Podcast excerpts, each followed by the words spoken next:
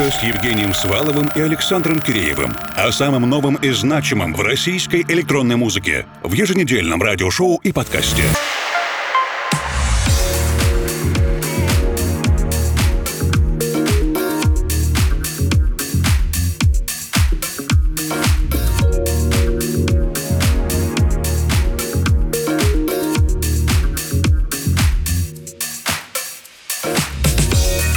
Дорогие друзья. Мы начинаем первый осенний выпуск русской кибернетики 2019 года. И чтобы уж совсем завершить летнюю тему, финальным аккордом, финальной пятиминуткой послушаем композицию Игоря Памфонии «Glamour in Life» от издателя Chill Records Music. Меня зовут Евгений Свалов. Формал. В ближайшее время присоединится мой коллега Александр Киреев. Стартует новый клубный сезон, и мы встречаем его в полной готовности.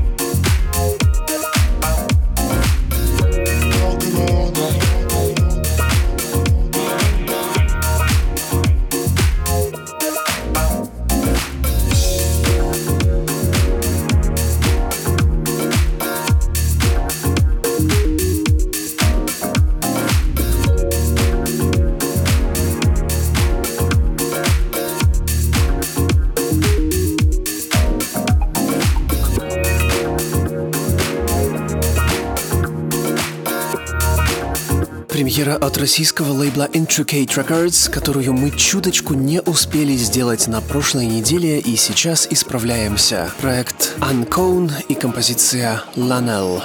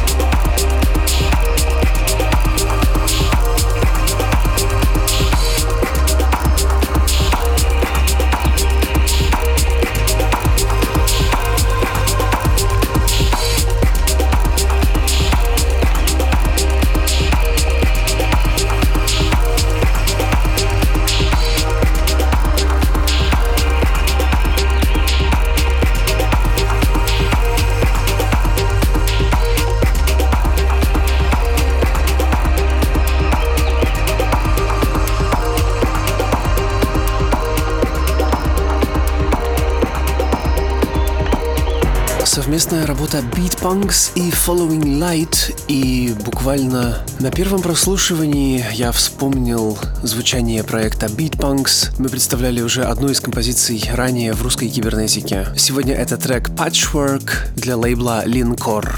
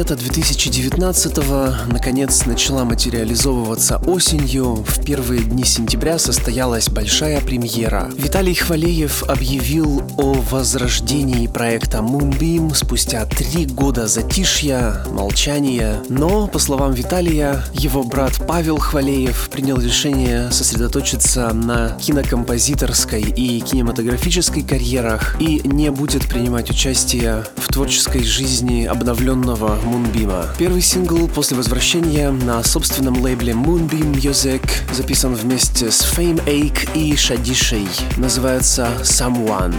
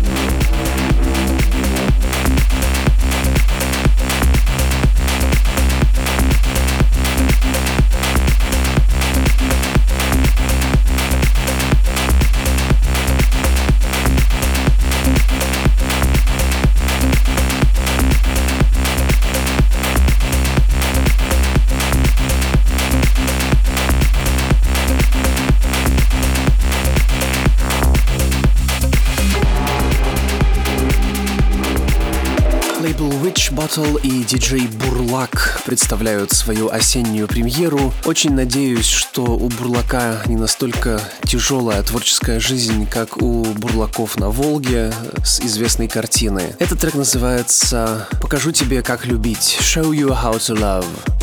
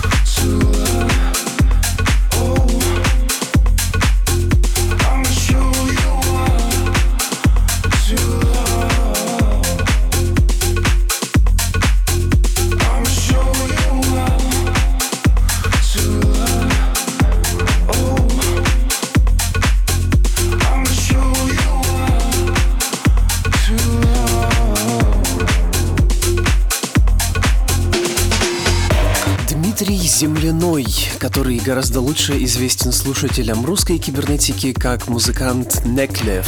А на мой взгляд, самые удачные работы Дмитрия, наиболее запомнившиеся мне в прошлые годы, были записаны с вокалисткой Мэри S.K. Так вот, Неклев представляет новую работу совместно с проектом Space Motion под названием Laziness в ремиксе от латиноамериканского музыканта Мортагуа для лейбла Timeless Moment.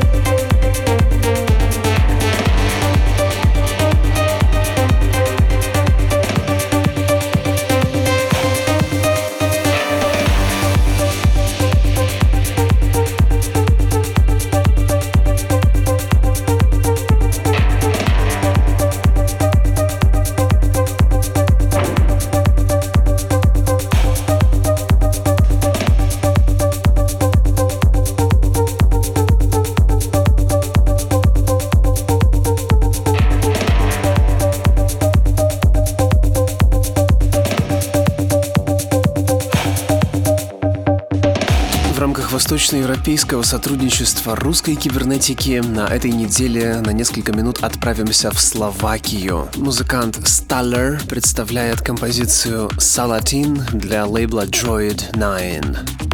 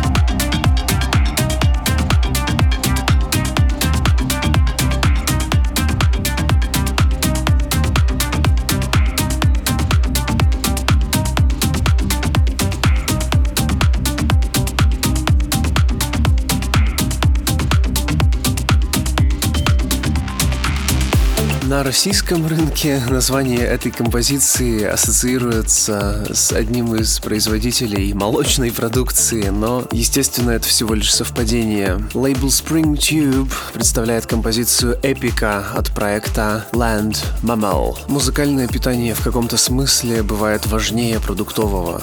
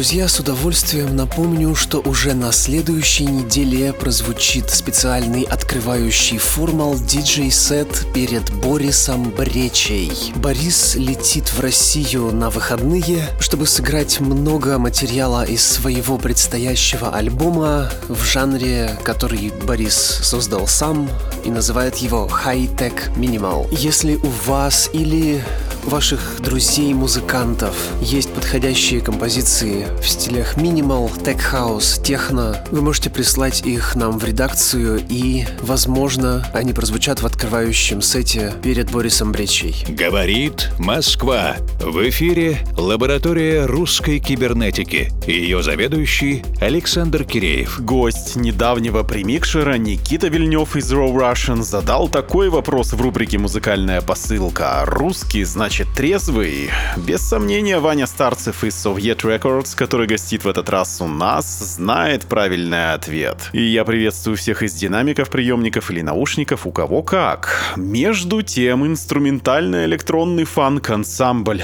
The Dysonics смогли сделать почти невозможное — напоить Баха и Агана Севастьяна. Тех, кого коснулась тяжелая длань музыкального образования, помнят картинку с таким серьезным дядькой в парике, из учебника по музыкальной литературе. Ну хотя в то время почти все дядьки таскали парики, здесь ошибиться невозможно. У него на лице так и написано «Бах». Нам доподлинно неизвестно, склонен ли был Иоганн Севастьян Бах к употреблению алкогольных напитков, но мы знаем из истории, что в те темные времена в крупных городах Германии были большие проблемы с питьевой водой. Зачастую слабоалкогольные напитки, которые готовились чуть ли не на каждом углу из обычной речной воды, воды были единственным способом попить хоть какую-то жидкость и не подхватить всякую заразу. Вы можете удивиться, но в Гамбурге, например, во времена индустриализации даже малым детям в рабочих небогатых семьях давали пить что-то подобное. Поэтому можно предположить, что Бах бахал иногда чего покрепче, а коллектив The Dysonics написал об этом чудесную инструментальную композицию Drunk Bach. Электронного в ней лишь электроорган и гусарская душа душа, которая в определенный момент рвется на танцпол. Почему бы и Найн, потому бы и я.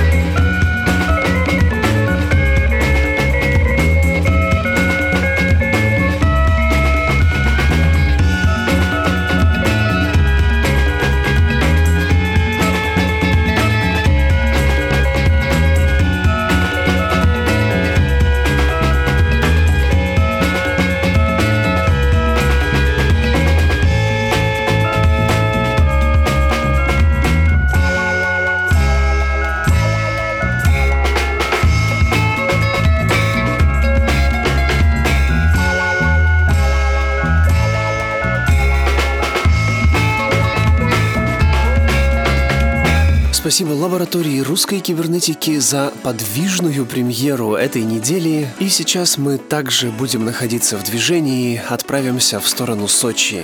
Добрый вечер, день или ночь, друзья. Особенно приветствую слушателей нашего подкаста Premixer на платформе vk.com rucyber. Не музыка единая, иногда интересно поговорить и послушать, что имеют в виду музыканты, и что они умеют не только на кнопочки нажимать, но еще и что-то подразумевают под этим. Гость этого премикшера уж точно умеет примерно все, нажимать на всевозможные кнопочки и разговаривать со всеми обо всем, и все равно превращать это в музыку. Издатель, музыкант, руководитель российского музыкального лейбла Soviet Records Иван Старцев. Привет, Ваня. Добрый суток.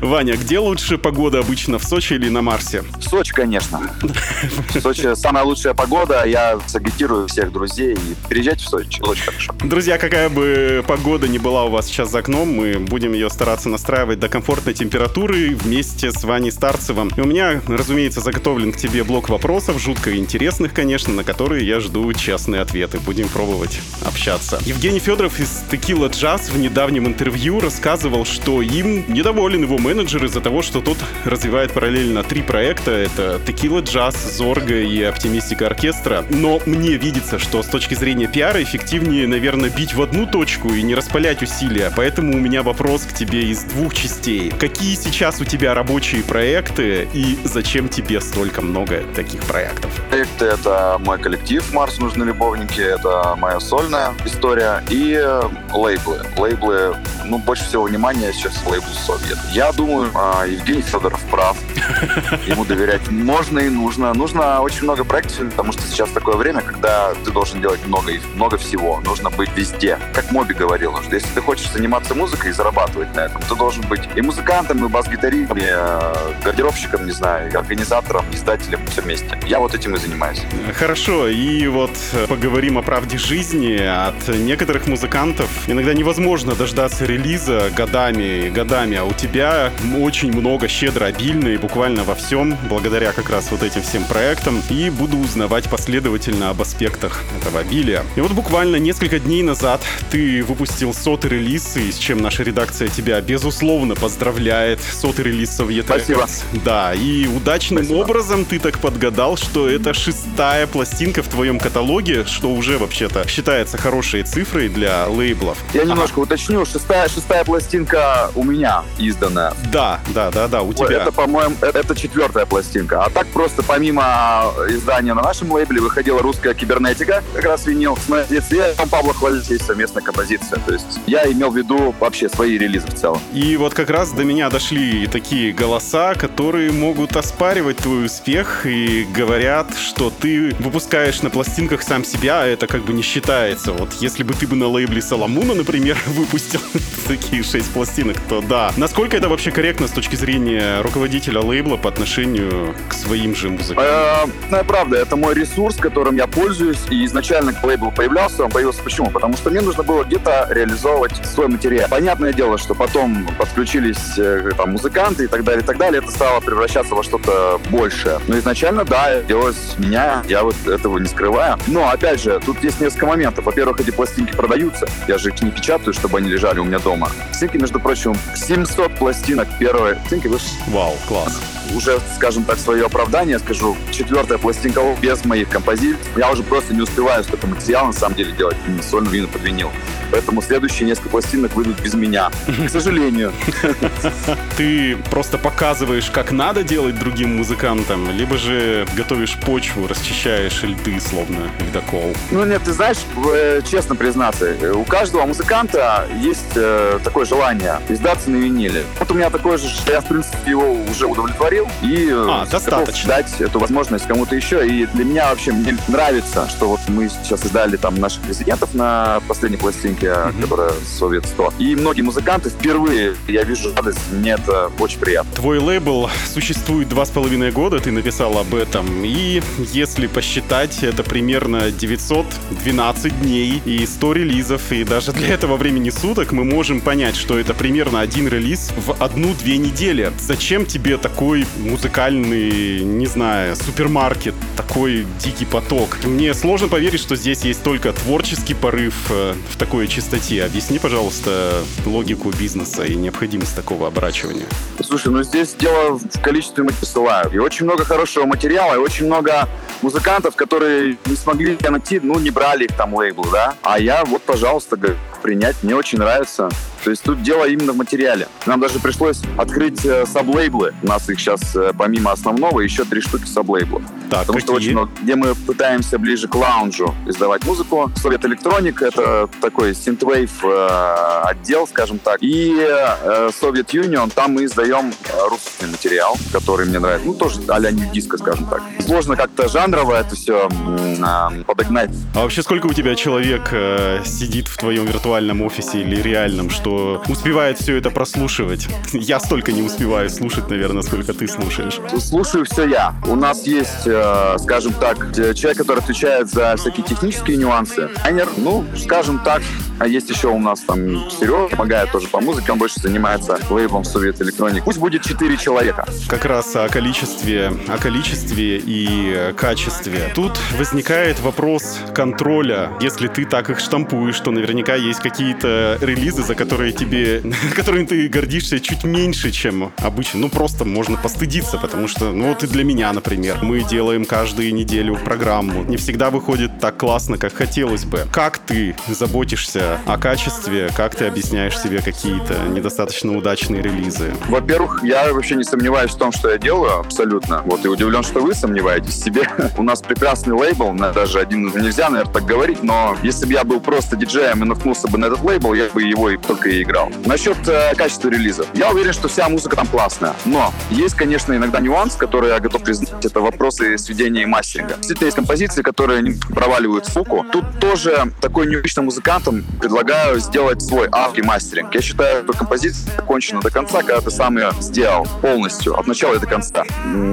Это единственная наша проблема. Все остальное, сам материал, мне очень нравится. Нет ни одного релиза, который мне не нравится. Авторский мастеринг — это попытка сэкономить, переложить ответственность на музыканта. Почему? А, я, кстати, вот совсем забыл про человека. У нас есть Ильнас, который занимается мастерингом. А, я, допустим, какие-то очень крупные проекты обязательно ему передаю, в том числе там пластинки наши. Иногда мастеринг делаю я сам, иногда мы заказываем на стороне. Андрей Барбекю нам делал мастеринг. Дело тут не в экономии совершенно. И, допустим, я этот человек, я молодой музыкант, который пишет э, в модном, не знаю, ретро-диско-стиле, который подходит под один твоих лейблов. Сколько мне нужно готовить денег, чтобы попасть к тебе и сдаться? А, слушай, это мы деньги платим. Нам деньги музыканты не заносят. Поэтому присылайте материалы. Я... Слушай, мы вообще делаем прям полный комплекс, как вот эм, как принято было изначально. Мы сами сделаем обложку, э, найдем миксеров хороших. Нам за это ничего не надо. То есть я просто открываю почту и пишу «Привет, Ваня, послушай». Да, ты можешь мне ВКонтакте написать, мне удобнее. Хорошо.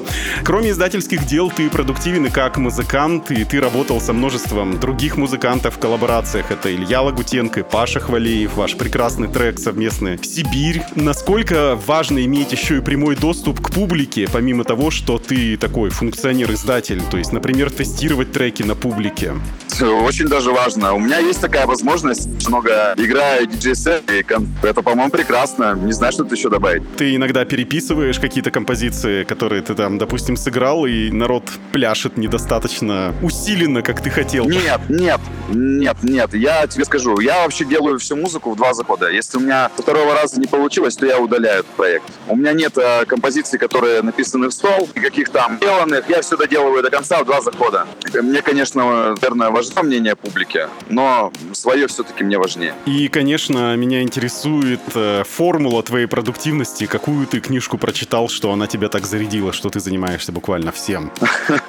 Ну, тут э, скорее даже дело не в книжках, а если ты занимаешься чем-то, скажем так, не совсем обычным, музыка это не совсем обычное дело, для, по крайней мере, для нашей страны, то ты должен вырабатываться по полной. Тебе уже не 20 лет, поэтому такая продуктивность. Друзья, я напоминаю, что в ваших колонках мини-ток-шоу «Примикшер русской кибернетики» у нас в гостях сочинский музыкальный продюсер и руководитель лейбла Soviet Records Иван Старцев. Сейчас мы с ним кратко общаемся. Уже в начале следующего часа послушаем целиком его гостевой микс для русской кибернетики без лишней болтовни. Если вы нас нас слушаете на подкаст-платформе vk.com slash ждите, ищите микс в нашей ленте. И вот совсем недавно в Россию на выходные приезжал шотландец Грамм, и многие отметили, что он едва двигается за пультом, то есть совсем не смотрит в толпу. Но сейчас, э, как мне кажется, что без контакта с публикой никуда, и даже вот такая технолегенда Адам Бейер, который вел себя всегда предельно отстраненно, в последние годы как-то чуть-чуть оттаял. Ты же известен, что ты достаточно